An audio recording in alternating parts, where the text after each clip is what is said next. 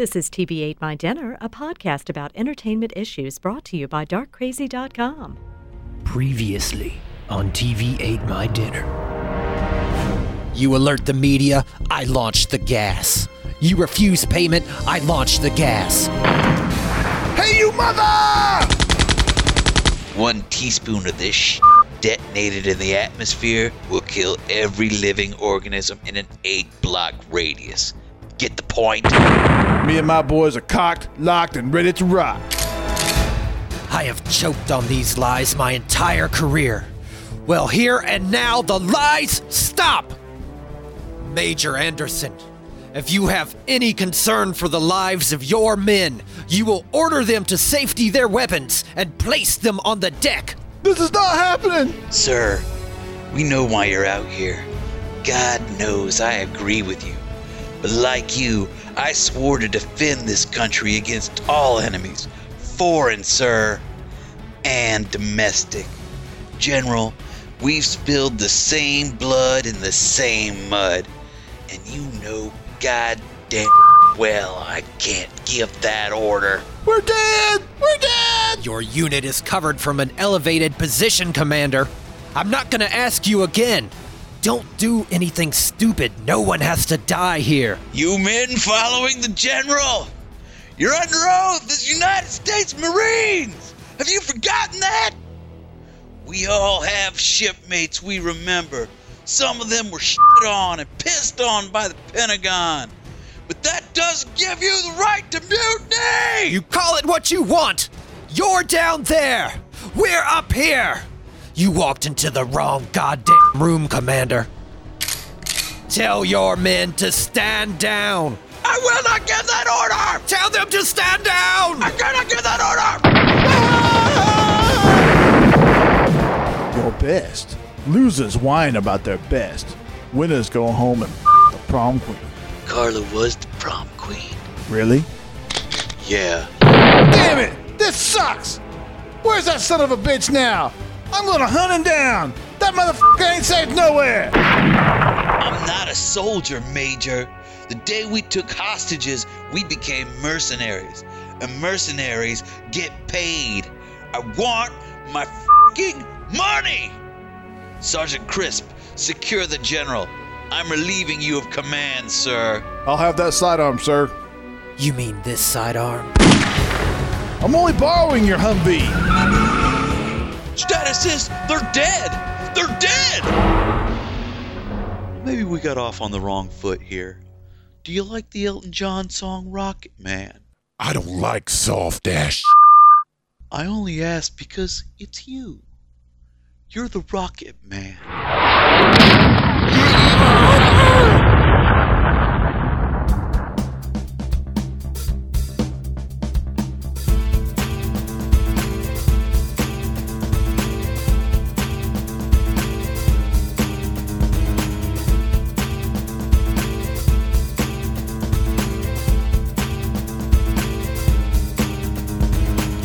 Kick it one time. You're listening to TV Ate My Dinner. My name is Sean, and I'm sitting here with Brooks and Greg. Hey, everybody. What's up? How's it going? Settle down, America. Do you still remember the 90s? I know it's been a long time since our last reminiscence. Remember last week when we talked about the 90s? Well, we're going to continue. It's it's really a decade that could be summed up in two episodes, I think. It could be summed up in 10 years. Yeah, it took 10 years to do, takes two hours to talk about. Tops. Yeah, and we're and we're talking about other things too. So But anyway, uh, you probably just heard our intro, which, uh, you know, it was. yeah, guess Finally can you guess which movie by- that's from? Yeah, all right. That's That not can be our a trivia movie. question. That really happened to us. yeah. Don't you wish you'd seen that episode? Now For those of you out that didn't hear us last week, yeah, that that that's what it was about. Yeah. Hey, remember that time when that mad general, you know, went nuts with that VX gas and we had to go save, you know, San Francisco? Do you, you remember that? I remember Don't you that. guys? That was Good my times. introduction to field work.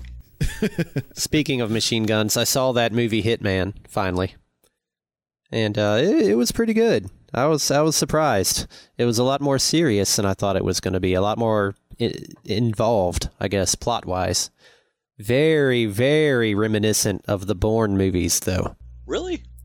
Oh yeah, I, I almost think to the that's point good. where he's like a he's a super assassin, and then he goes out on a job and finds out that he's being set up by his own organization, so he has to go on the lam, and he hooks up with this girl, and she's kind of a Euro trash prostitute kind of girl, and nice. She's all over she's also wanted, and Nice. you know they're trying to kill her because she's a witness to this thing, and it, yeah, it's it's very reminiscent. Because then he goes after the organization, of course, trying to figure out why they're setting him up. And they just walk around in broad daylight. No one no- seems to notice the UPC symbol, bra- you know, tattooed on the back of this guy's head. He's in restaurants and he's walking around, and they're I looking for this guy, that. and that's not gi- that's not a giveaway. It's like look for the guy with the UPC symbol on the back Well, yeah, of his head. if you know, but I think I kind of believe those guys walking around and no one thinks anything about it in today's world. Like, here's another weirdo. I guess so. Yeah, well, yeah, I wouldn't think anything about a guy with a barcode tattooed on the back of his neck. I mean, Look, true story. The other day, I was I was downtown. We were hanging out. and We met a guy who's like, "Call me Bacon," and they were like, "Okay, whatever." And and to prove that, I guess he just wasn't funning with us. He rolls up his sleeve and is like shows us like his entire forearm is has a tattoo of a strip of bacon, like the whole way down. And it looked like like raw bacon because it was like one solid strip. So he wasn't messing around. He's like, I don't say that to impress people. My name's Bacon. All right. just to let you know, just to build a line of credit with you nice folks. I didn't just make that up because I'm drunk. My name Yeah. is Bacon. I mean, is he proud of the fact that his name is Bacon? Does his mama name him Bacon, or he I'll just never kinda know that because the somehow? only reason to open a conversation with like that, like that, is because you're dying for someone to ask why. Don't give them the satisfaction. Just like, nice to meet you, Bacon, and walk away. That's that's what happens. Man, I saw the Forbidden Kingdom this this weekend. That Jackie Oh, Chan cool. movie. Yeah. Oh Is it good? no, not cool. Well, it's I would recommend it as being entertaining. It certainly wasn't boring, but it wasn't what it sold itself to be, and it made me mad from the get go. Because oh. I always get mad at movies that advertise as the opposite of what they are or something other, because then that makes me think, well, you knew what people wanted to see, so what's with all the jerking around with all this stupid story stuff? Because it's not they advertise it like you know Jet Li and Jackie Chan are like these these old adversaries who get together to stop this evil emperor, and you're like, oh, that sounds pretty cool. Jet Li and Jackie Chan's worth the trip either way. But then as soon as the movie opens, it's like some like white kid in modern day America, and you're like, oh no, and it's like really into kung fu movies. Like, oh, this is already off to a bad start. It's like that kid from Sky High who's become like the poor man's LaBeouf. Every time I see a movie where they need some starry-eyed kid who doesn't look know like doesn't know what he's doing, it's this kid now because LaBeouf has gotten too expensive because he's hooked up with Spielberg. So this kid, like, I don't know, finds an ancient staff in a. It's like Gremlins. He like finds an ancient staff in like an old Chinese pawn shop, and then he has to take it back to its rightful owner. But then thugs chase him, and he falls off a roof and ends up in transported to some magical kingdom where he's like this Wow. prophesied seeker and he has to hook up with Jackie Chan. Like why this why the complexity of this story which is stupid and trite anyway that has been done a million times? Why didn't you just set the movie? You had an interesting setup in the first place with like the, the mythology of this forbidden kingdom. Start there and then just throw Jackie Chan and Jet Li in the mix and, and let it happen are we Yeah, so would never have xenophobic as guessed that. Westerners that, That's if we don't see some white kid in a kung fu movie, then we're not down with it at all? I never would have guessed kid? that's almost like a never-ending story or something. It weird. totally is, and the fact that they don't advertise on that at all shows that they watch that movie going, "God, that's this is dumb." Like that Sky High kid, you don't even know he's in the movie till you get Yeah. there. Yeah, really. The the previews make it look like a Crouching Tiger. Hidden Yeah, and it, and that's what it like seems to be, and you're like, "This is going to be pretty cool." Then it tries to be like Narnia or something. I don't know what's going on with that. Yeah, maybe they're just trying to capture every possible audience. Is there a romantic comedy element too? yeah. Well, he and Sparrow had some moments. Sparrow. A lot of hot Chinese chicks in that movie. Well, there you go. You've sold me. Well, man, that's what makes me mad. It's like you've got all this, you know. Why why put cheese on top? it's like you're making like this gourmet meal and then you're putting like American cheese slices on the top. Literally. Like are we so afraid to see a, a movie of all Chinese people? I don't think so. I saw the Aliens versus Predator movie this weekend. Okay, oh, yeah? what is this about now? This is a new one? Yeah. This is the one where they end up on Earth, Yeah. right? This is the second one where they're on Earth because they were on the first one as well. I haven't hmm. seen anything advertising this at all. I don't even know what Yeah, this is. It kind of came and went. I knew it was out around Christmas time, but it it didn't look that good. It didn't advertise that hard, and then someone told me it was dumb, and I was like, "Well, that's Yeah. bad. That's a trifecta of waiting for video." Like in the first movie, they were in Antarctica, right, Yeah, or they- something like that. It was too then, uh, complicated. They were digging for some ancient pyramid that happened to be full of aliens and predators. It's like, whoa, guys, talk. That's some rough luck, my friend. I mean, you could have found anything, and it would have been better than this. If you just drilled till you hit hot lava, it would have been better. but now they're in a populated area. Well, what happens is it That's like kind of and, and it's sort of impressive in that it is sort of a direct sequel to Alien versus Predator because you know in the the last one the kind of mug to the audience at the very end is that this thing pops out and it's like a half predator half alien thing Oh, and that's where this one takes up I don't I don't remember that. That's funny. yeah i'm not even i'm not sure it was cool at all The, mo- the movie I always wanted to see, and I'm, I'm not talking about an Alien versus Predator movie, but an Alien movie is the one where they get to Earth and these and the aliens get turned loose in a yeah populated area. this one tried hard to be that because it, it, it had all these elements that were cool that, that you thought man this is like this seems like all the stuff that i would have thought was would be cool in a movie because that's the first thing what happens is right after the, the predators who are taking away these you know the dead their dead predator friend or whatever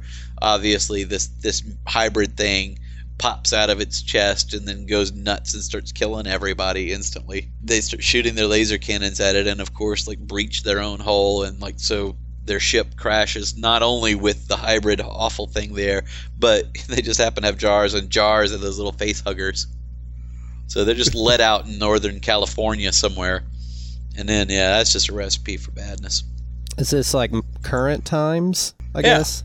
It's modern. Just like I said, it follows almost immediately the, the first Alien versus Predator.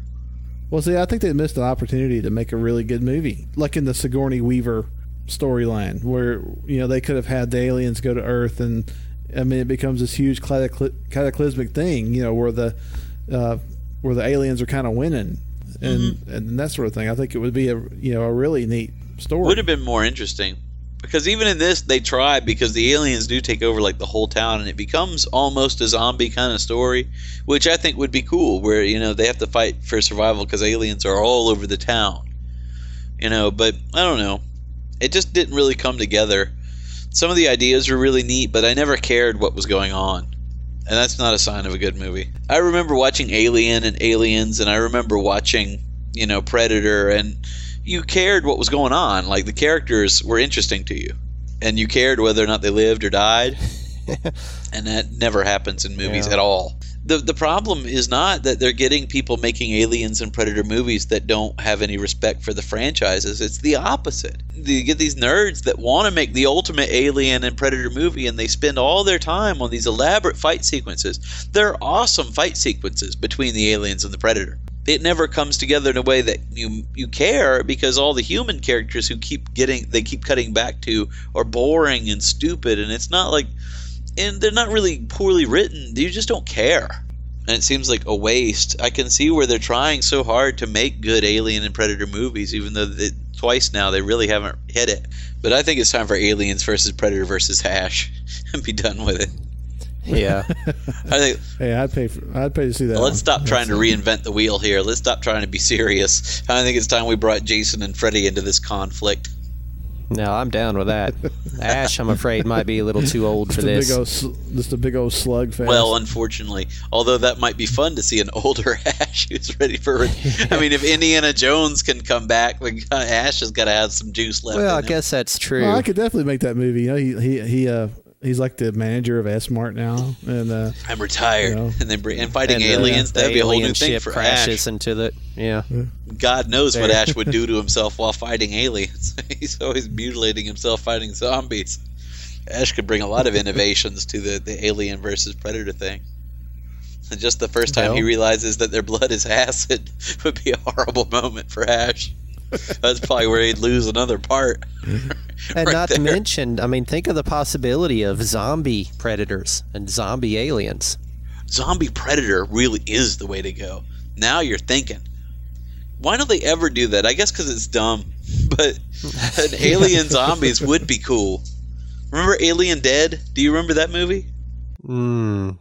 No. Not there was really. a like some kind of like possum disease or something that the Indians called pasote. Just like, like, like Very what an nice. awesome moment of terrible writing! Like they just didn't care. The Indians used to call it pasote. Pasote. oh man, that's great. But that was the moment that made you realize the movie was worth watching when the guy starts talking about pasote. And Night of the Creeps did sort of a uh, Night of the Creeps showed that you could do, you know, alien zombies, and Slither, you know, took that from that movie. Yeah. Slither was awesome. And that was totally Night of the Creeps. Slither took all these awesome ideas from a lot of old cheesy movies. Maybe you should just put Nathan Fillion in the next Predator movie. Oh, well, now see, you're talking. you know, you are talking because you know what that would do? It would put somebody in one of these movies that people gave a crap about. You would care if Nathan Fillion was in that movie. You'd want him to live.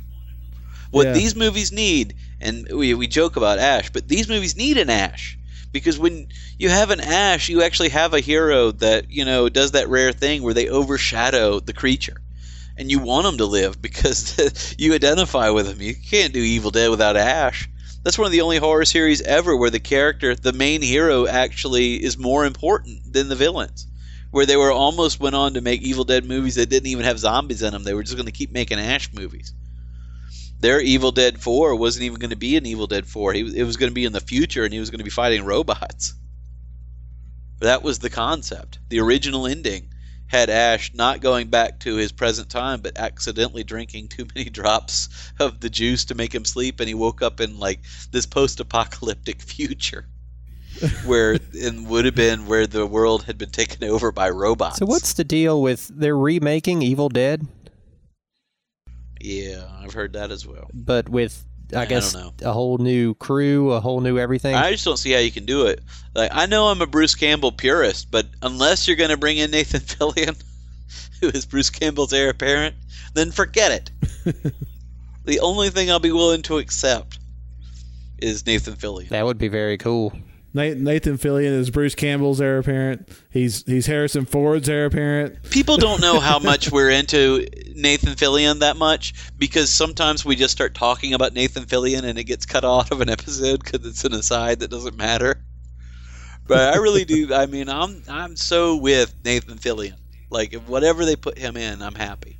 But I want to see something that brings out his, you know, his Fillionositude the way it needs to be. Like, lots of actors work, but this guy was made to be a leading man and it's just time someone puts him there in something mainstream enough that people realize it. And if the mainstream's never going to realize it, then we need to find those Bruce Campbell like roles to put him into.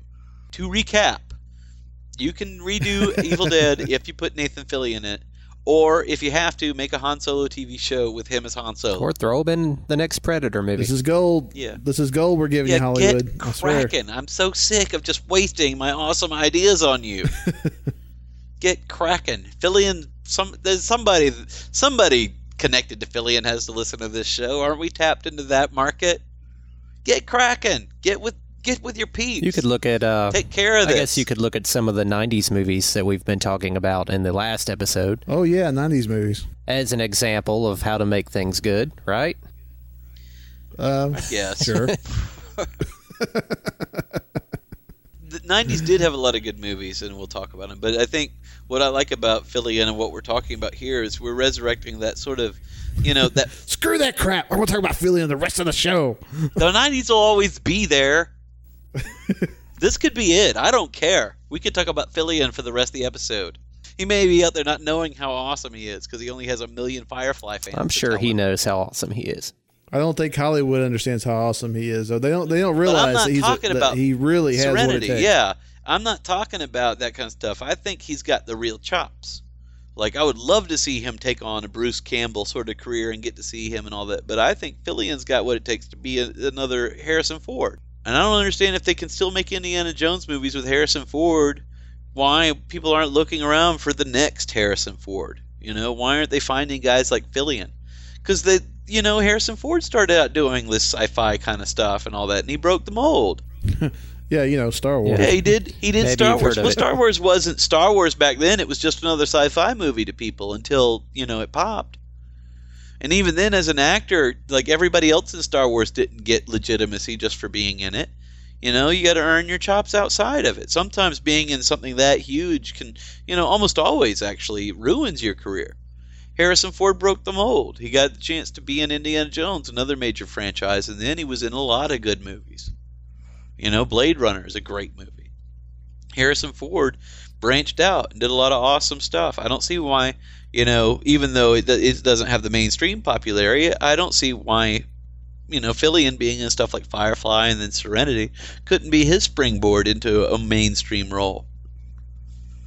Why doesn't that get people? I mean, obviously, it doesn't make him bankable because it didn't make money, but surely somebody should watch these things and go, "This guy's got talent." Yeah, they're looking at that and they're not. They can't tell the difference between him and Brian Gosling. Who's Brian Gosling? Nothing against Ryan. Yeah, exactly, exactly. No, I like Who- Ryan who is that? Gosling. I think he's a good actor, but he's in a bunch of stuff that I, I don't think is that good. But people are always, you know, he's like some kind of like poor man's Keanu. poor man's canoe sounds like something real, doesn't it? that sounds like something you'd find at the marine store. Yeah. is that them inflatable kayaks Alrighty. that are designed for crazy people, in my opinion? Well, speaking of canoes and Swayzes and you know guys like that, let's let's talk about our '90s movies. Let's let's let's do try to knock this out. tonight. Forget it. You're all asleep, America. Fine. Sling Blade, 1996. Does that blow your hair back? Does that blow your mind? You know what I like about Sling Blade is I will talk about Sling Blade because Sling Blade was the movie that that got everybody to notice Billy Bob Thornton, and I always loved Billy Bob Thornton ever since you know Dead Man came out Yeah. because you'll see him play all these these great cool characters like in Tombstone. But I remember the scene he did in Dead Man with Iggy Pop. That's the best part of the movie by far. Tonight we're reminded of the evil emperor, Nero Augustus. He was the scourge of all the Christians. What's a scourge? It's, it's like when something real bad happens, like when everybody gets killed and you can't do anything about it, like a swarm of locusts. For the entertainment of his guests, Nero would illuminate his whole garden with bodies of live Christians covered in burning oil, strung up on flaming crosses, crucified. Well, that's terrible. It's horrible. Terrible is what it is. You know, I just, I can't drink whiskey like I used to could. My old belly, it just ain't no count. There's possum in these beans and spices too. I tried hard. Well, Sally, I don't give a pig's ass what anybody says. I still say you make a hell of a pot of beans. Now, why don't you say us a grace out of the good book, would you? Thank you, Big Jordan. I'd be delighted to do that.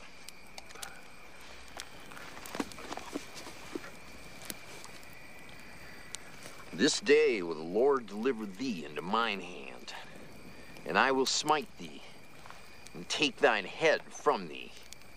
And I will give the carcasses of the host of the Philistines this day unto the fowls of the air, and the wild beasts of the earth. Amen. What's a Philistine? Well, it's just a real dirty person. Oh yeah, That is the best part. Like I love Dead Man. It's one of my favorite movies, but it that's one of the scenes that sometimes the movie, you know, being a Jarmusch film, it can start to get a little arty and a little long in like the visuals, which are awesome. You know, it's a beautiful movie. But every now and then Jarmusch is really good at bringing you back with a really entertaining moment in the movie that makes it a fun movie to watch as well as being very artistic and very good.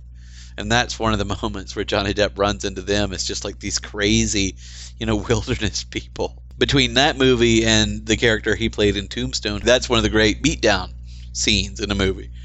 Is when Kurt Russell just completely emasculates Billy Bob Thornton in Tombstone. oh yeah. makes So to me, makes you like- want to be Kurt Russell and Wyatt Earp, and just anybody with a mustache almost. Yeah. what makes Sling Blade cool is that he'd lost some weight and he got into the character, and you really can't recognize him in that role. So it's a, a brilliant role for him. And also, it came from a good. I kind of got mad because I think he won the Oscar for best ab- adapted screenplay for that movie, but he only adapted it from a short film that he also Yeah, wrote. So that that, seems silly. Got a little got got a little cheated there. You're not adapting your own work. That was an expanded script. He just took a short and expanded it into a feature. That's not an adaptation. What's wrong with you? Sling Blade is, uh, I think, notable for well for a number of reasons, but mostly from our perspective as Southerners, because it's one of the only movies I can to think of that has portrayed the South in any kind of realistic way, especially in terms of accents. All the accents in that movie Uh-huh, are very and even believable. the negative aspects of the South Yeah. too. They're not Yeah. caricatures though. They're they're the kind of redneck trailer park people you'd run into, but they're not caricature. They're, you've met people like Dwight Yoakam in Yeah. that movie. This is beautifully Southern. You'd never argue. It's not. It's not the, the poor depiction of, of Southerners. It's No, it's, how off Southern they are, how wrong. is what it is. It's like you know he's that character. It's, I've Yeah. seen it a thousand times, and, and always in like a gangly little guy like that. yeah, That's what makes it so funny. Like, everyone's afraid of him, and he's a guy like any one of us could just smack him. But it's because they're afraid of him, not because they don't think they could take him in a fight. They're afraid of him because they think they'd beat him up, and then he'd come back and shoot him. yeah. Because that's real. You meet guys like that, like real redneck guys. Those are the guys that end up in jail because they stabbed the guy for no reason. That's like the only movie I can think of that if you want to know if you're not from the South, if you're from the Northeast or wherever, and you want to know what the South looks and sounds like, don't watch The, Gift. Gift. or don't watch. Uh, Don't watch friggin' Gone with the Wind. I'll break a bottle over your face if you watch Gone with the yeah. Well, what what what's the Savannah movie? I'm trying to think of the Midnight in the Garden of Good and Evil. Do not watch that. And for God's sake, don't watch my cousin Vinny. Oh yeah. Yeah. Even though we let that slide because that's supposed to be Alabama, here in Georgia, we don't mind. Ugh. Sling Blade, man. It, it still offends me, man. It's like every Southerner in that movie's retarded.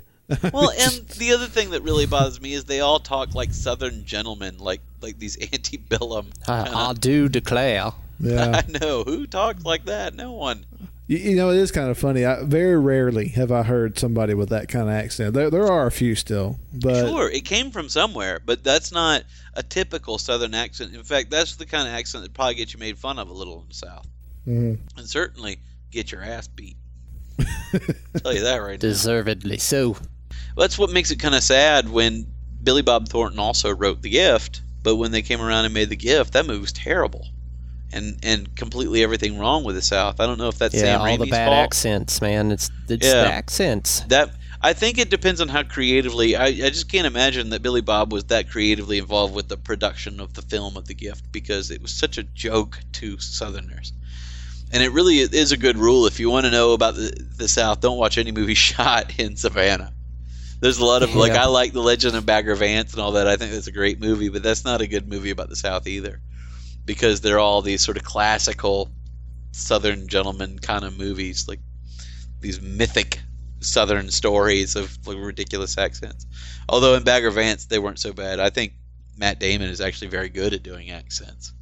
In fact, he he does a pretty good Southern accent in movies, and you don't see a lot of non-Southerners who do. But he's an exception because I think he's just an exceptional actor. Speaking of which, actually, my 1997 movie is Good Will Hunting. Well, ah. there you go. So they, yeah, you like that little, you like what I did there? That like nice little segue, almost like we had a structure, a little stream of consciousness that brought us back around again to the topic. that one's probably probably the most universally accepted. Well, it is universally accepted. It won best screenplay that year, right? So Yeah, and and deservedly so. I get mad at those guys that they don't write anymore, especially Affleck. It's like stick to something, Affleck, because you haven't really made a good showing in the acting lately. Well, no, he did do. Uh, I don't know if you guys saw Hollywoodland, but that uh, movie was actually pretty I did see it, and I did like it. I, and he was a good pick for that because he is a good actor, and but he does have that sort of over the top Hollywood kind of air about him, Mhm. so that made him a good pick for playing. You know, Well, also George Reeves. uh, his off-screen life, you know, probably you know lend itself to, to him being right for that character because he does. Well, I mean, he has played those not not a superhero role quite, but the, definitely the action hero kind of thing. Yeah, when you think of his total his Hollywood persona versus you know his more artistic side. Right. So. And I, I think he got a little because of you know his offset shenanigans with his romantic life and some of the other movies he made that aren't so great. I think he got a little critically snubbed on that movie. Yeah, I do too. Because that movie was good and it was a good performance by him. I think Affleck because he you know he's such a cheesehead about certain things he gets snubbed more often than he should. But it's his fault because he's got a lot of talent and he doesn't always pick good projects. I think he'll be back though. I mean, he's, he's eventually going to either direct or, or start starring in. Some he does direct. movies. This here's another sad thing that Gone Baby Gone was his directorial debut, and they didn't even advertise on him. That's why I think that that, that he has a road to hoe because. You know, when they advertised "Gone Baby Gone," they were like, you know, from the creator of Good Will Hunting. I'm like, who from Good Will Hunting did that? It's like Ben Affleck. It's like, are you telling me your name is is you know is anathema? Well, I guess most people don't associate him with well, directing. you know, that, so that they, might have been his choice. You know, he he he might not want he might not want to have wanted the movie to stand on, you know, Ben Affleck. Well, one way or another, if it's a good movie, then you want Ben Affleck's name associated with it because you want people to know you did a good movie. And if you're you believe that your name can stand to help people, you know, put people in the seats, then you do it. That's how the that's how the whole world works. It's not an art film. You know, it's not an indie. You want it's got Morgan Freeman in it for God's sake. You want you want to sell tickets. So I think that movie may turn out to be a good movie, and he may get the snub on that one also. But he needs to maybe lay low a little bit and work on making good movies. It's like he should probably run all the scripts past Damon before he makes a choice. Damon, Damon's got an eagle eye for a script. He, I think, has a third eye for a script. Like I don't know, not even necessarily that they're hits. He just knows, yeah, good movie. he knows it when he sees it. Good movie.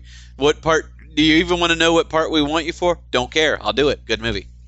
That's what makes him a great actor. yeah, he did do Dogma. Uh, he did Dogma because he's friends with Kevin Because Smith. he was Well- doing that just shows how cool he is. Because Yeah. he'll do a dogma because his friends want him to. you know, that just shows that he's awesome because he'll read a script like that and go, whatever.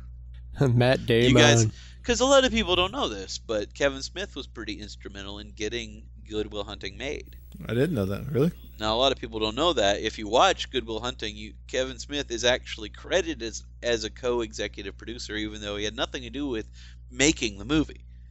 But what he did was help to broker the deal with Miramax because that movie did sell at first, I want to say to Castle Rock, and it languished there and went through a lot of false starts where they didn't get really good directors and finally Kevin Smith helped, you know, them get a meeting where Miramax picked up the movie and they ended up getting Gus Van Sant. They made it a great movie. So I know that I pick on Kevin Smith, but he's done a lot of good stuff and he's a good guy and and the reason he gets the kind of help that he does on movies from people like Affleck and Damon is because he looks out for his friends. And that's admirable. In Hollywood, that's really admirable. Well, I guess that does make sense. I didn't really think about it, but um, you know, Affleck was in Kevin Smith's movies before he was famous. Sure. You know, well, Mallrats. Smith helped really make was- Affleck famous. Like Yeah. Affleck had been around before that, but it was Kevin Smith helped bring him into the spotlight. And because of that, Matt Damon too, because Damon and Affleck were in a lot of things together, and you don't even notice. Like Damon had like a cameo in Chasing Amy. You know, they're always around. I don't think he was in Mallrats at all. But those guys did a lot of movies together, but they don't, you know, they're not like, you know, Dean Martin and Jerry Lewis or something. You know what Yeah. I mean? Yeah. Like they did, they haven't done. Good Will Hunting is probably as close as they've come to just playing off each other in a movie, and it's still not an equal partnership. I thought Good Will Hunting was pretty good, but it, it didn't seem to me to stand out the way a lot of people a lot of people put it up on a pedestal, and I didn't I didn't think it was I that do. great. I think there's there's something very special in the writing of that film. Even so, even so much so, I have bought the I have the screenplay of it. I've read the screenplay. Like if I like a movie a lot, I like to get a hold of the screenplay and read it and see if it holds up. Because I remember I bought the Pulp Fiction screenplay and it looks ridiculous on paper. Like, Yeah. good lord, I wonder how he sold this because it looks it looks ridiculous seeing these lines written down. Like he's he's lucky he has such a good eye for getting the right people because on paper this this looks farcical. But in Good Will Hunting, it was very solid in the script, and you could tell the changes that they made while shooting it that made it a better movie. But it's good, good solid writing, you know, believable, and you can tell, you know, what they put into it. And it, that when you can read a script and get the feel of the movie afterwards, you can tell that you're dealing with good writers, and it sort of makes me want to slap those kids because, you know, oh, you're a writer as a lark. Is that nice? Oh, you're an Oscar-winning writer. Okay, great. You know, but you get too too busy to write another script. Got a lot of stuff going on, but uh, but I do I do enjoy to scribble every now and then. Whatever. From what I understood, didn't they just write that to kind of give themselves sure roles to play so they could but prove their acting it awesome. Chops? They wrote something to get themselves a, um, an acting career, and it turns out that they won an Oscar for writing. That's good writing, my friends. Do you have any runners up for 1997? Good Will Hunting 2, Hunting Season. So, action, Gus, or Jesus, Ben, I said I'm busy. Busy. yeah, I do remember the class, but frankly, I found it rather elementary. I remember that class. It was just between recess and lunch. Are we gonna have a problem? Again? I was still just hoping you might be able to give me a little insight into the southern colonies. See, Wood says. What'd I say? What did I tell you? You'd be back in here regurgitating Gordon Wood. But you forgot about Vickers. What No. Vickers- I just read Vickers, so I'm up on inherited wealth hunting. But you're no longer the angry, brilliant young mind you once were, just itching to vent your frustrations. Oh, you stopped hitting the books with a vengeance, and now I've read shit you haven't even heard about yet. Face facts, my friend. You're just no longer that good. Will hunting?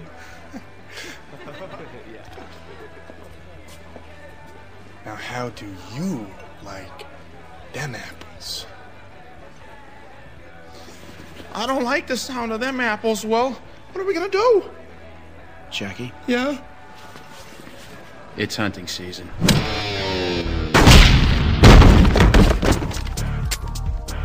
Applesauce, bitch. That was funny. I do have a runner up, though. Uh, the Fifth Element came out that same year. Oh yeah. Oh I do yeah, like- yeah. I, I like the Fifth Element. What a fun like Luc Besson is so weird as a filmmaker, but I kind of got Who- mad that the Fifth Element was so inventive and then it wasn't embraced at all. Well, it's kind of a niche movie, I guess. yeah, it's very- definitely a genre film, and and also, I mean, You got some Mila in there looking hot. yeah, a- and the writing, but Chris the writing Tucker of it is a little bit you know? multi-pass. Yeah, the writing of it's a little bit, I guess, confusing. I think for most viewers. I mean, like a lot of people that I know that see it that are not genre people will go, I think that movie's just weird. It's got yeah, it's it's weird to have such big actors, Bruce Willis and Chris Tucker.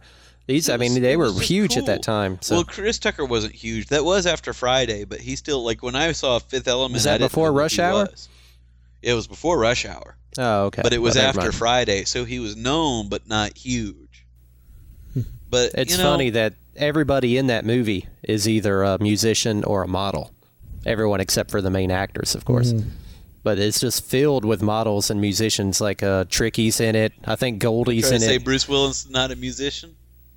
yeah, that's You never true. I forgot. respect yourself. You're talking about Bruno there, man. You better watch it. And you know, Mila made an album too. That's true. She did. So, gosh, I guess I was wrong. Everybody in that movie is a musician or a model, or in case of Mila, both. They could have made that movie the worst musical of all time. Has Bruce Willis ever modeled? Maybe everyone's both model and musician in that movie. Well, um, He used to yeah, sell wine coolers. Except for Chris Tucker. I'm pretty sure he hasn't done either yet.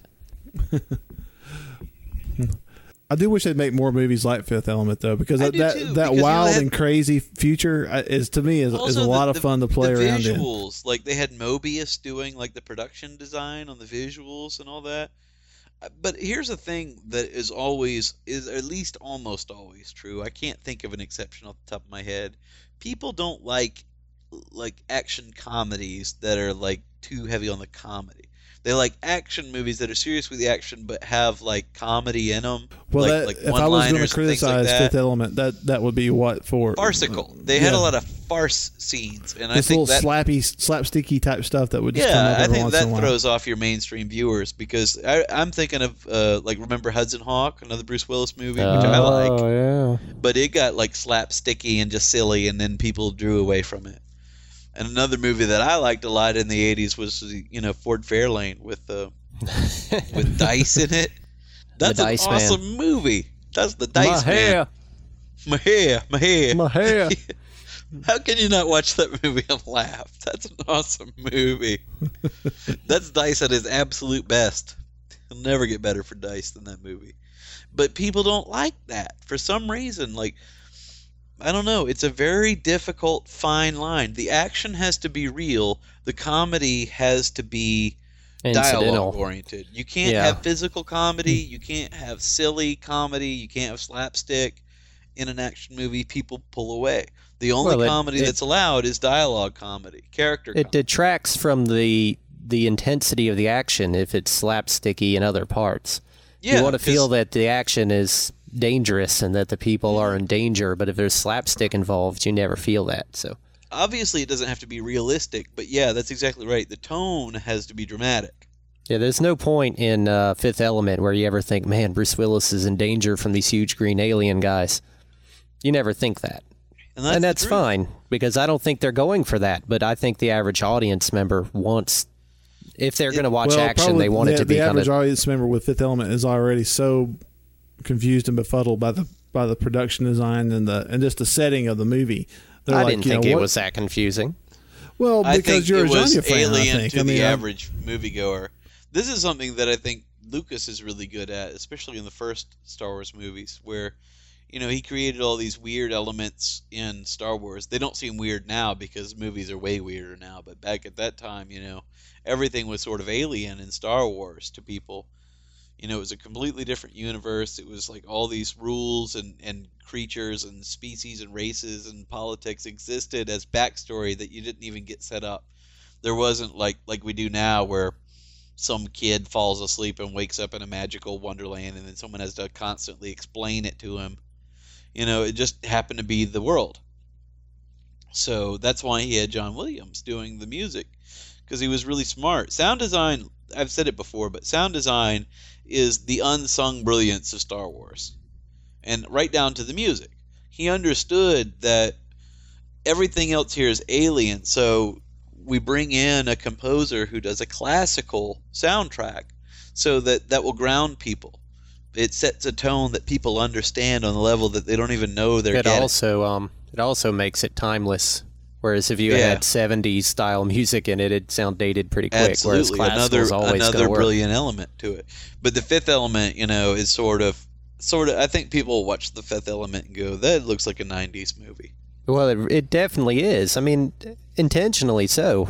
It's it's all about fashion and music and stuff. It really is. I mean, there's a reason he's filled it with those kind of people. I've heard um, I've heard this movie described as a um, as a heavy metal comic on film. That- that- Oh well, well, it- there's no doubt that that influence is there because there's this.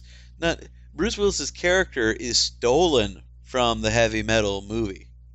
Yeah, Like, that cab the driver the scene. cab driver who's like like an action hero. Mm. There's even a scene where, and I, let's I call it about that, but yeah, homage because yeah. you you politely when someone rips it off off a scene, you just call it homage to be polite.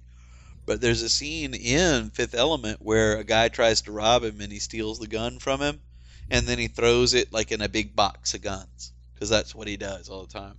And that scene happens in the heavy metal movie almost exactly, where a guy tries to rob him in his cab and he kills the guy and he just throws the gun down in like a big bin full of guns. Like the influence of the heavy metal film on that movie is obvious, or it is like a, an amazingly cosmic coincidence. Yeah, I, I don't think so. Because I remember, yeah, I don't believe there's no such thing as coincidence in American film. there are only ideas stolen and recycled. And all stealing is allowed so long as you're presenting it to an audience who hasn't seen the original. That's the Jean Luc Godard. Like, it's not where you take it from; it's where you take it to. And actually, that's I didn't hear that from Godard. I heard it quoted by Jarmusch. Oh, there you go. I like. uh Yeah, I really liked Fifth Element though. It, it's a movie that grows on you after I time. watch like, it. First time I saw it, I was like, eh. and then second time I saw it on TV or something like this movie's pretty fun. It's all out there, man. It's an explosion Yeah. of, of fun sci-fi. It's not one of those sci-fi things that's just a little. It does it all. You know, has a whole universe, all these weird aliens and ideas and characters, and it sort of feels like a cartoon. I can watch The Fifth Element just about any time. It's entertaining to me. It it didn't get old to me, and that to me is a sign of a good movie. It's not a sign of a great movie because a great movie is timeless, but it's a sign of a good movie when it, when it's on. And even though you've seen it a hundred times, you'll actually leave it when you're flipping by. You're like, I can watch this again. Can I talk about another 1997 movie? L.A. Confidential. Uh, oh yeah, great movie. we were just talking about the usual suspects in the last episode. This is the same concept. If you mirror older films, you make a great new film. that should tell people something right there. You know what I just saw last Thursday was uh, Leatherheads, that that George Clooney movie. Oh yeah, right. And that's all he does is you know it's it's a real charming movie because he, it's obviously sort of a love letter to good old fashioned filmmaking. And I and I never really put my finger on it before that movie, but I can really see where George Clooney is sort of, you know, he's sort of the the Cary Grant of our time. And if you watch that movie, I think you really see it. You know, that sort of charming, interesting.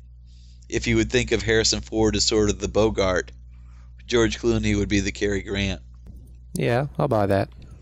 And, and, and it's fun just for that. You can tell if you've seen Good Night and Good Luck. Also, there's another movie where he has a very classical sensibility.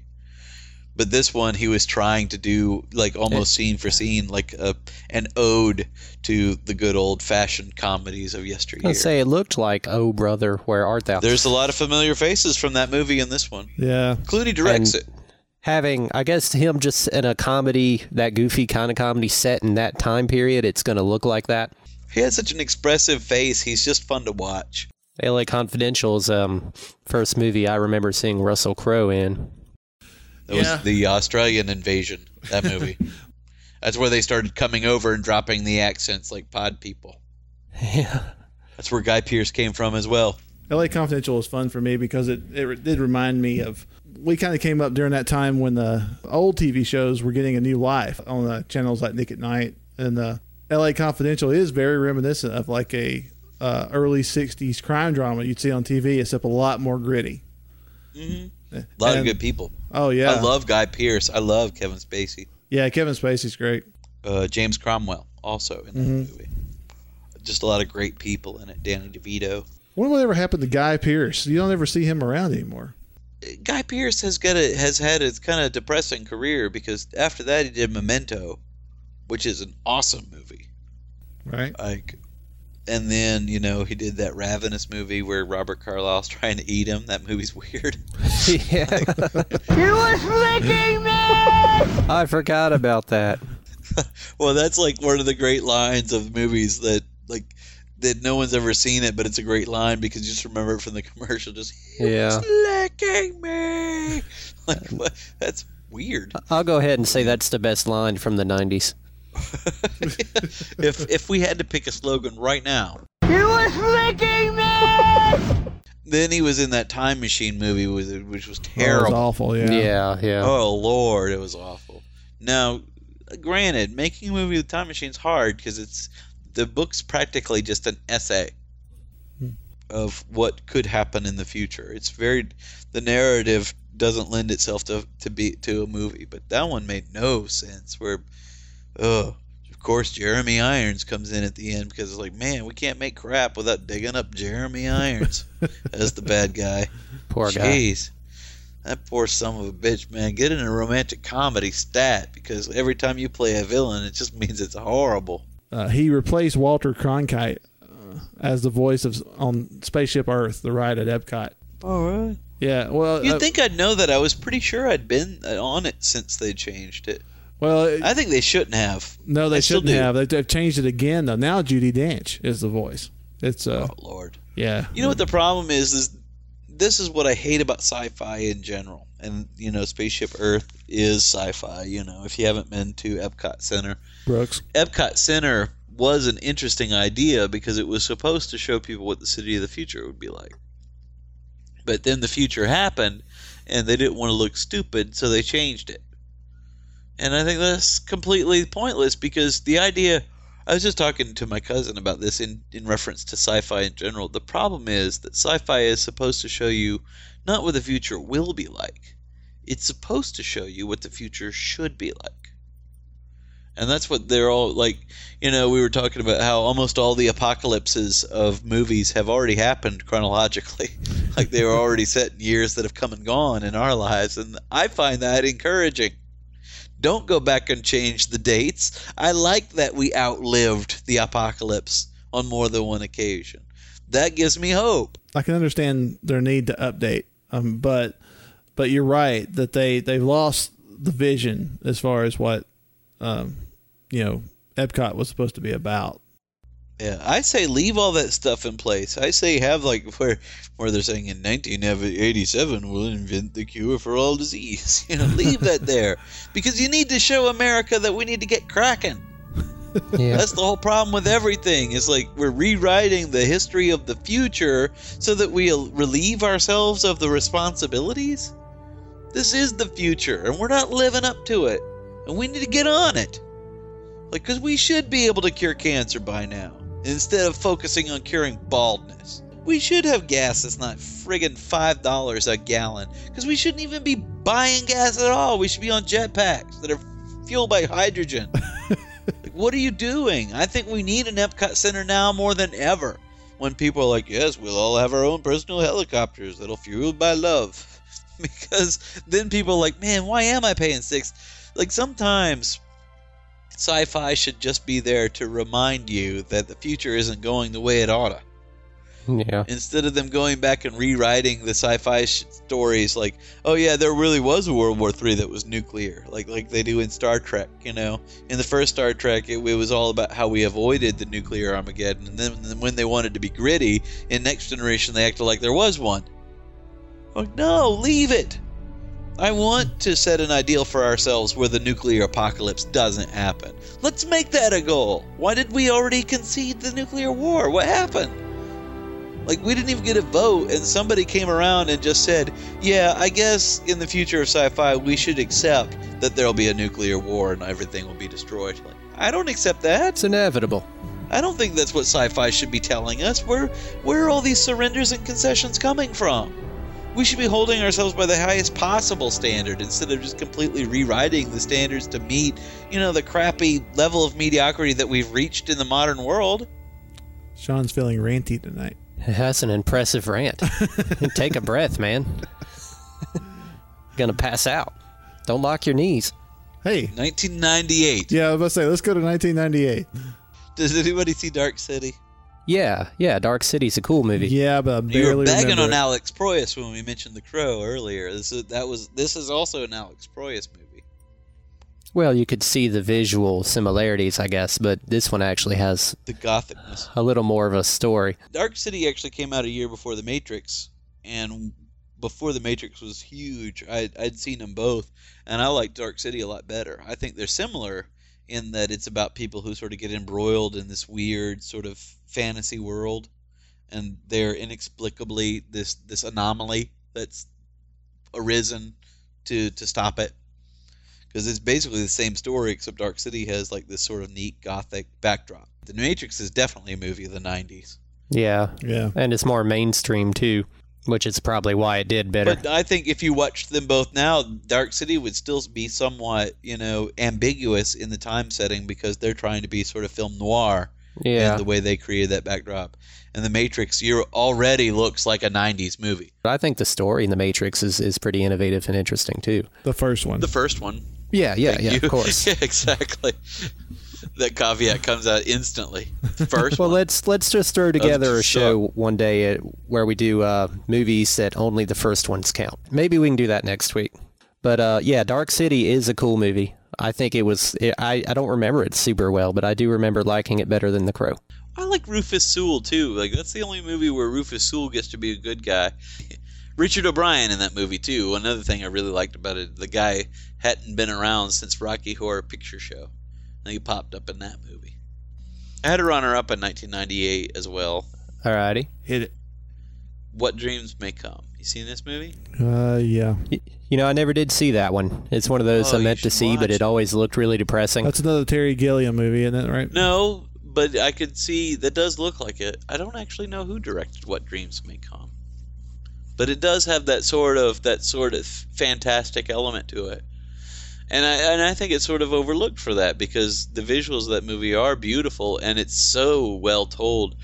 Probably too, for a movie to conquer the concept of of heaven and hell, and try to to tackle that in a way without you know jumping into religion you never see that. And it, it's beautifully done. And it's also you know it's a beautiful story about you know people and love and and love conquering all and that kind of crap Yeah. as much as I lampoon Robin Williams because I don't think he's funny like people think he's funny, like they think he's funny. I don't think that.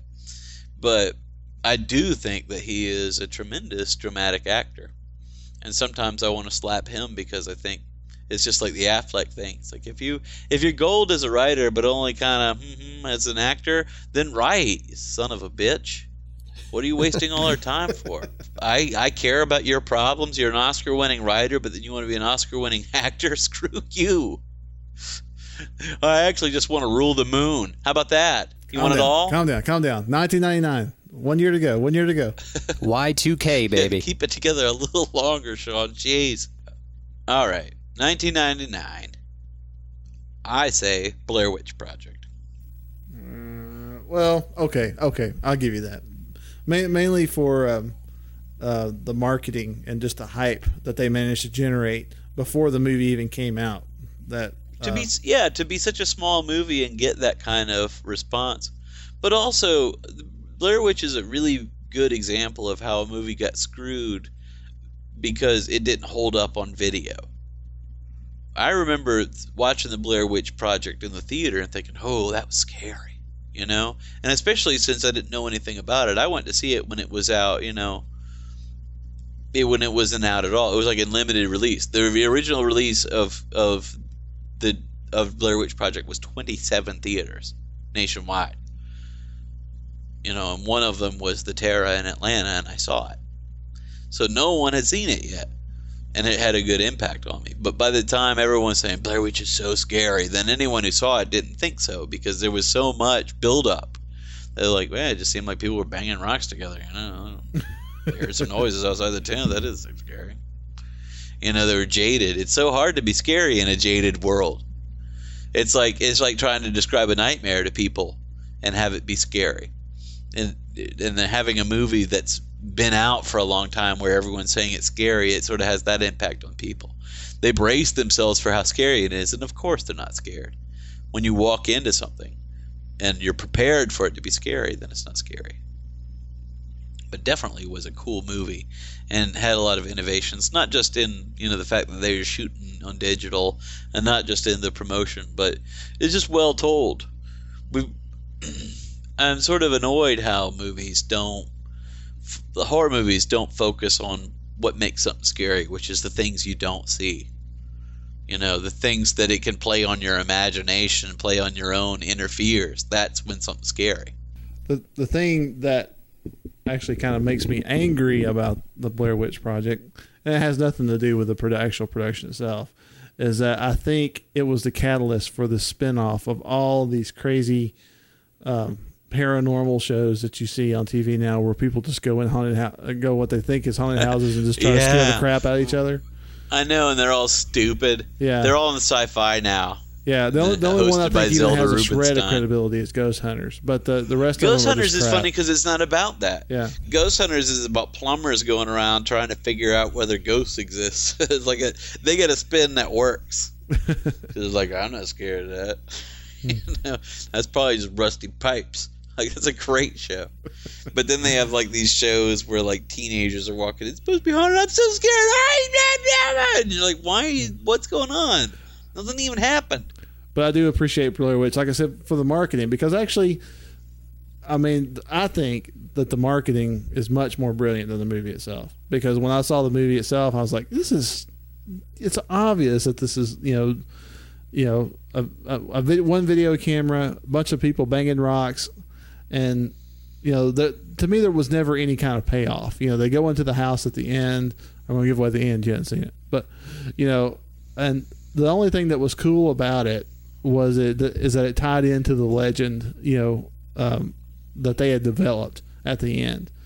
Uh, I, I was really wanting to see the monster at that point because I was I was like, you know, I think it had ruined it if you'd seen the monster. I totally believe that. I don't think There's so. nothing they could have shown that would have made it believable at all. I think I think it would have been I think it would have been cool that that very last scene where you know you you the the girl goes down into the room and sees the guy in the corner, and if she when she whipped her camera around, if she saw something, and the camera just uh, uh, what you see is the camera just kind of going off to the side and going black. Uh, but Uh, I don't know. I, I don't think I could agree any any. Well, I know. I well, could I know. Probably. I mean, I'm talking to a couple of guys that you know have seen Star Wars get destroyed by the need to see the monster. I understand that completely, but you know, uh, normally I wouldn't feel that way about it. But I think that there needed to be some kind of little payoff there at the end that would have that would have hooked me into liking the movie.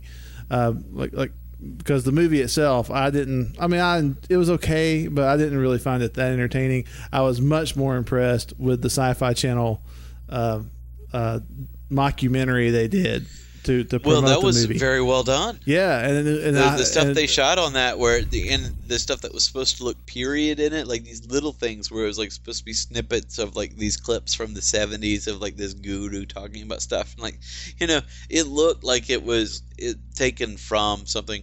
I think what made that movie work, and obviously those guys made that special too, and what made it work was they really had an idea for giving something a documentary style Mhm.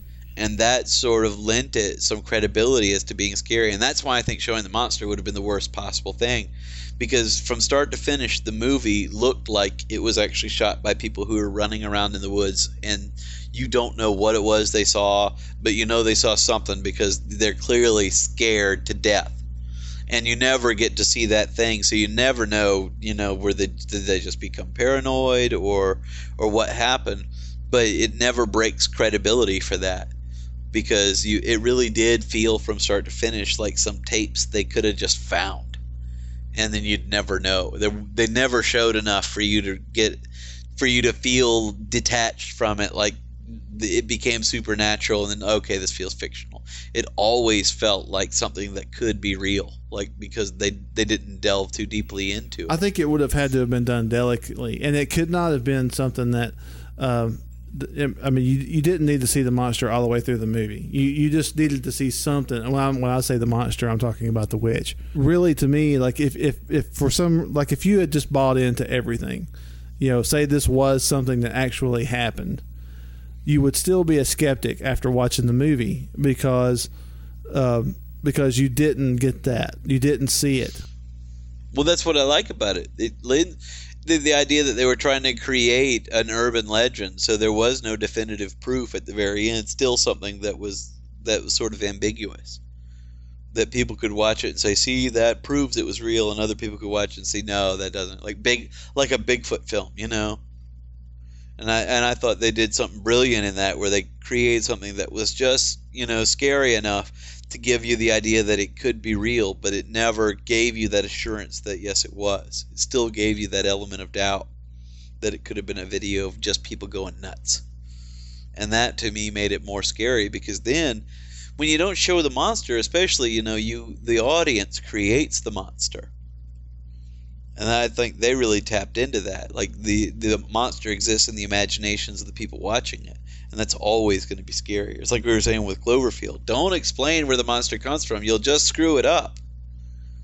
Just just say there's a monster and then let people fill in their own minds what they think would have happened. Yeah, I don't think that's the case. I mean, like I said, in my mind, Blair Witch is probably the exception that proves the rule in that case. I agree with you totally, ninety nine percent of the time. Don't get too deep into the monster and, and and all that. But I think because the production value of that movie was so low, that had they seen something at the end because you, you're right. I mean, it, it, to me, um, it does. It just looks like a bunch of kids running around, you know, scaring each other. And did the- you see it in the theater? Or did you see it on? I Video. don't recall seeing it in the theater. I did see it. I saw it on DVD, which probably does. Have I think that also makes the difference too, because when you're in the theater and everything's dark and you're seeing it through this video camera lens and you're just hearing these weird sounds in this sort of stereo of the theater, you really are put there. That's what I was saying about that movie doesn't hold up on video because the people who saw it on the video didn't get it. Like, I think that movie has to be seen on the big screen to for it to have that kind of impact. Well, just to be sociable, I'll take your word. You're clearly wrong, and I'm clearly right. But let's move on. Let's just Uh, agree that I'm right. Yeah, just Yeah. just agree that you're full of crap. and Let's move on. Let's agree to disagree with Greg. All right. my my runner up for that year, which I think bastards was sort of the mainstream counterpart to the Blair Witch, is uh, the Sixth Sense. Yeah, good movie. The Sixth Sense is just a very straightforward, cool horror movie that did that did give you that that kind of payoff, but d- just told very you know very smartly, very very cool, so that it held up even though it had a twist at the end. The movie doesn't. And this is where Shyamalan went all wrong. The movie doesn't count on the twist to maintain the story. The twist is just a little something, something at the end to give you something to go home with. Yep. He- The rest of the movie holds up just fine if there was never a twist. and that's why he sucked every since because he thought he'd found the formula. And Yeah, he thought the twists were what made it interesting. He had a little twist at the end of Unbreakable. Also a good movie, also a good twist, still fine. You know, at Signs, he didn't even have a twist. The movie turned out just fine. Somewhere in the village, man, he lost his mind, thought he needed to have a twist, came out with something stupid, Scooby Doo, rubber suits, whatever.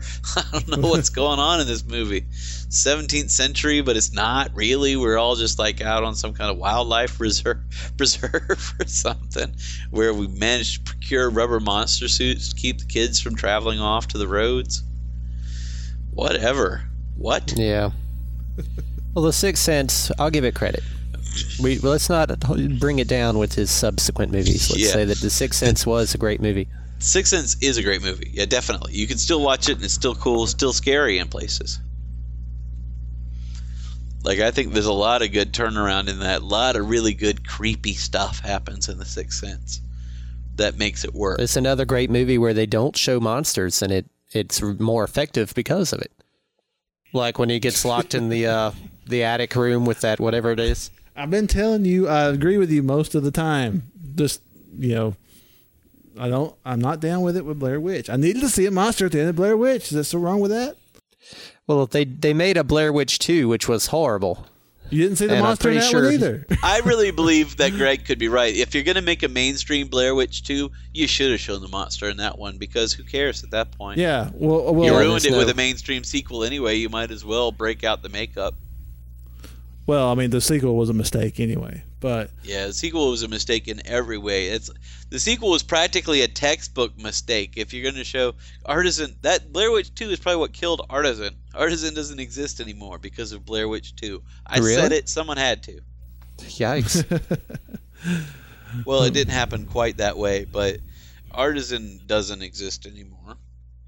And that's because they had one big hit and they didn't know what to do with it. And they did what a lot of stupid people try to do. They tried to turn it into a franchise right away. It wasn't that kind of hit. They should have sat down a little bit longer. They killed the careers of all those kids. All of them, dead and gone. Perfect example of a flash in the pan that didn't know how to follow up. Got any others? How many do I need to have? I'm tired of doing all the work around here. You know, like Greg said that uh, Sixth Sense kind of spawned, or no, that Blair Witch kind of spawned some annoying trends. There were a couple things that happened in the '90s that I just want to mention briefly that spawned things that I that it, have bugged me, like uh, Seven, for example, which was a decent movie, I guess. But have you right after that? This just all the gritty, gritty movies started coming after that, where it's like, well, we have to be graphic. That's really where Saw came from, really. Seven it's like we have to be graphic, we have to be gritty. And uh, I thought that was an unfortunate trend. Scream, which was a fun movie, I guess, but it it it to me angers me more than almost any horror movie ever because after that there was a solid ten years of PG thirteen horror movies. I mean, it we took were like talking, ten I was years. talking about this yesterday with someone that you know of the 80s had all of these you know really cool horror creations these these standout horror characters like the Freddy the Jason you know Michael Myers these All standout slashers, yeah. horror yeah Chucky. slasher like icons Chucky being one of them Leprechaun Let's not forget the Leprechaun. 90s has none of those. The Ah, 90s none. gave us nothing lasting when Nothing. it comes to that. Because of Scream. Yeah, because, because, uh, the, the- the, dawn of the bopper teeny movies. bopper horror movie.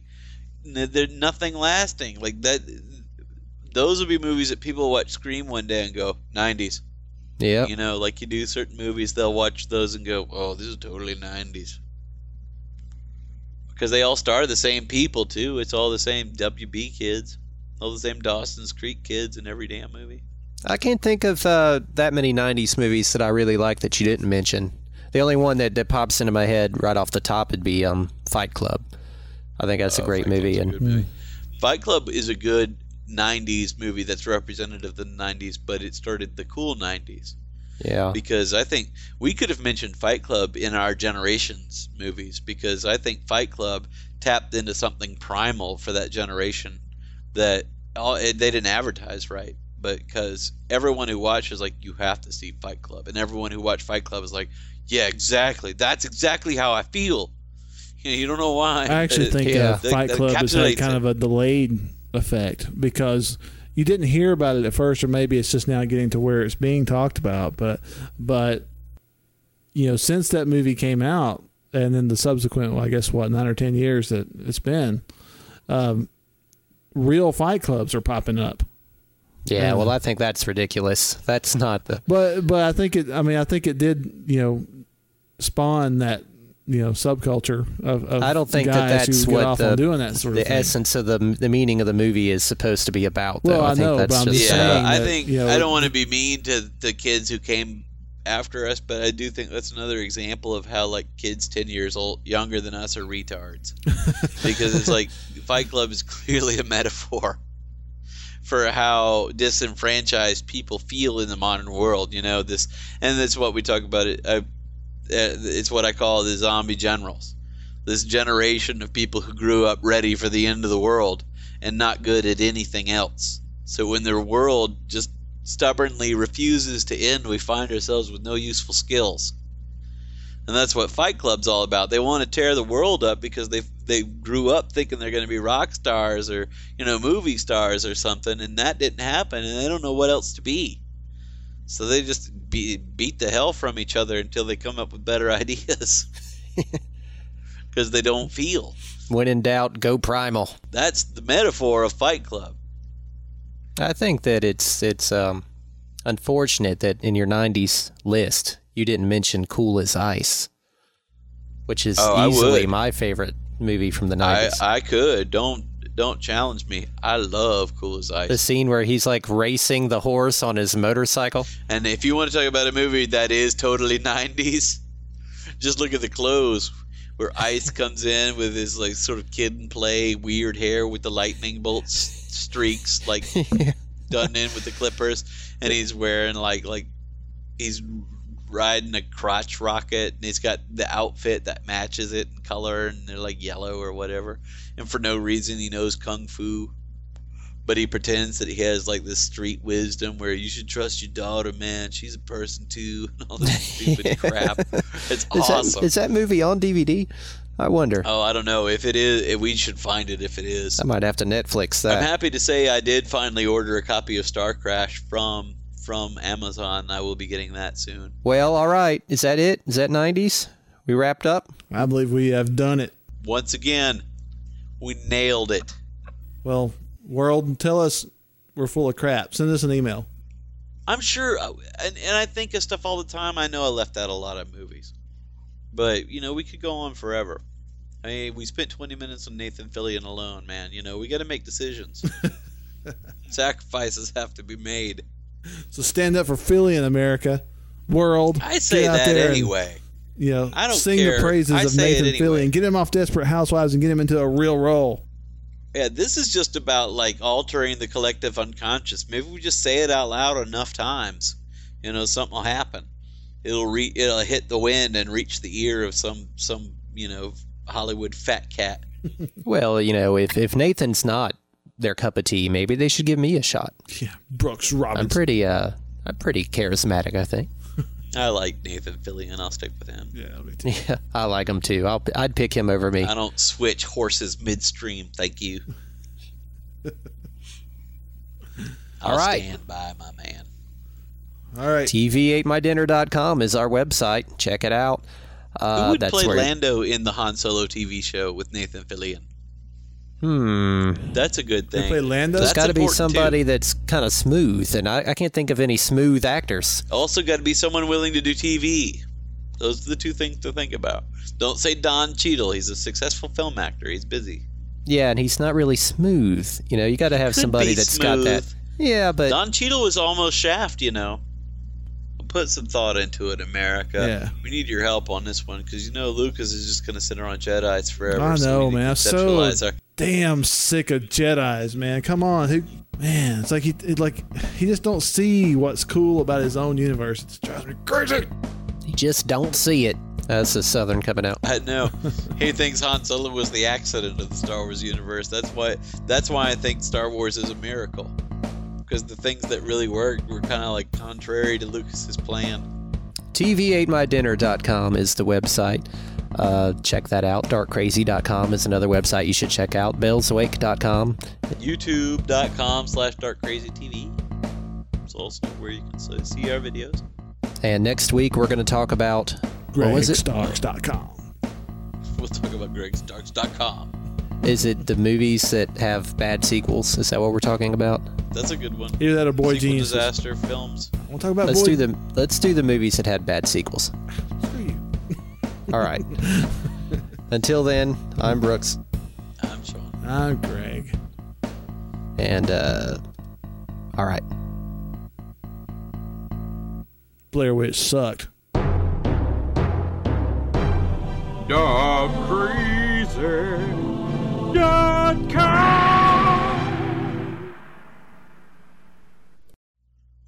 I have no idea how this episode is going to happen.